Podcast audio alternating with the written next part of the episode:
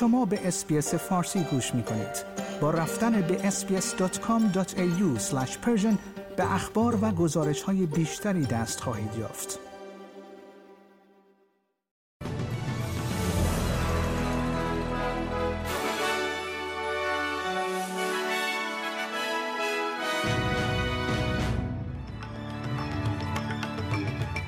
پنی وانگ، وزیر امور خارجه استرالیا، به رسمیت شناختن غرب اورشلیم به عنوان پایتخت اسرائیل را لغو کرده.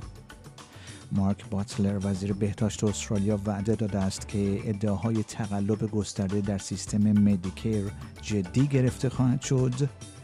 و دولت فدرال استرالیا پرداختی‌های حمایتی یکباره سیل را به مناطق بیشتری که در اثر سیل ویران شده اند تمدید کرد.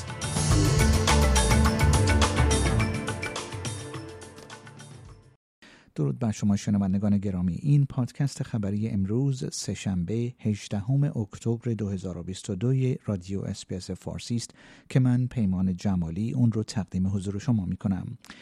پنی وانگ، وزیر امور خارجه استرالیا، به رسمیت شناختن غرب اورشلیم به عنوان پایتخت اسرائیل را لغو کرد. خانم وانگ گفت تا زمانی که مذاکرات صلح با مردم فلسطین نهایی نشود، وضعیت نهایی پایتخت نباید تعیین شود. گفتنی است هنگامی که اسکات موریسون، نخست وزیر پیشین استرالیا، در دسامبر سال 2018 به طور رسمی بیت المقدس غربی را به رسمیت شناخت، حزب کارگر در آن زمان به صراحت اعلام کرد که از این اقدام حمایت نمی‌کند. استرالیا یکی از معدود کشورهایی بود که پس از اقدام دونالد ترامپ در ماه جون سال 2017 اورشلیم را به عنوان پایتخت به رسمیت شناخت. خانم وانگ میگوید این تصمیم نشان می‌دهد که وفاداری استرالیا در کجا قرار دارد.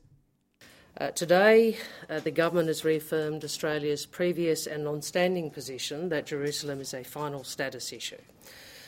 And a final status issue that should be resolved as part of any peace negotiations between Israel and the Palestinian peoples. This reverses the Morrison government's recognition of West Jerusalem as the capital of Israel. Australia's embassy, of course, has always been and remains in Tel Aviv.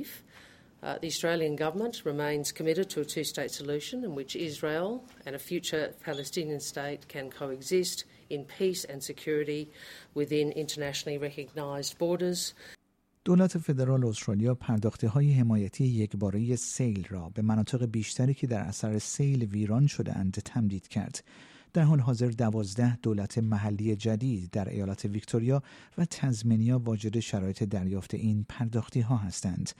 این پرداختی که معادل $1,000 برای هر بزرگسال واجد شرایط و $400 برای هر کودک است، از امروز ساعت 2 بعد از ظهر در دسترس خواهد بود. و این در حالی است که در حال حاضر هشدارهای تخلیه برای ساکنان اتشوکا و چند شهر دیگر صادر شده است و انتظار می رود ارتفاع آب رودخانه ماری از چهارشنبه به اوج خود برسد. جیب ابوت، فرمانده خدمات ایالات ویکتوریا، در گفتگو با اسکای نیوز گفت که نگرانی جدی وجود دارد که سطح رودخانه ها از میزانی که در اتشوکا در طول سیل سال 1993 ثبت شده بود فراتر رود.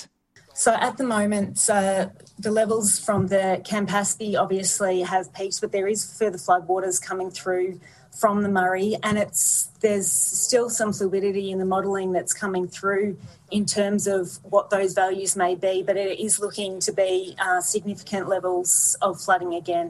So again, it's looking in that level of 1,000 to 2,000 properties likely to be at risk of flooding in those if we do reach those levels. مارک باتلر، وزیر بهداشت استرالیا، وعده داده است که ادعاهای تقلب گسترده در سیستم مدیکر جدی گرفته خواهد شد. آقای باتلر متعهد شده است که تحقیقاتی را در پی گزارش‌های روزنامه‌های شبکه 9 و ABC مبنی بر اینکه $8 میلیارد توسط متخصصین پزشکی از سیستم خارج شده است آغاز کند. گزارش‌ها حاکی از آن است که برخی از پزشکان و متخصصین امور پزشکی برای خدماتی که ارائه نشده اند یا به دلیل جعل سوابق پزشکی هزینه دریافت کرده‌اند. آقای باتلر به ABC گفت در حالی که تحقیقات را آغاز خواهد کرد، اما $8 میلیارد کلاهبرداری نیز مبلغی بعید به نظر می‌رسد. it's way out of whack with any other figure that's ever been provided to government, including, as I said, by the National Audit Office that only did a review of the program a couple of years ago. But I'm taking it seriously, so I've asked the department for some formal analysis of the work. I've also asked for a report on the compliance programs because, you know, we understand as much as anyone just how precious every single dollar going into Medicare is, and we want to make sure that we do everything we can as a government to ensure that every dollar is spent wisely.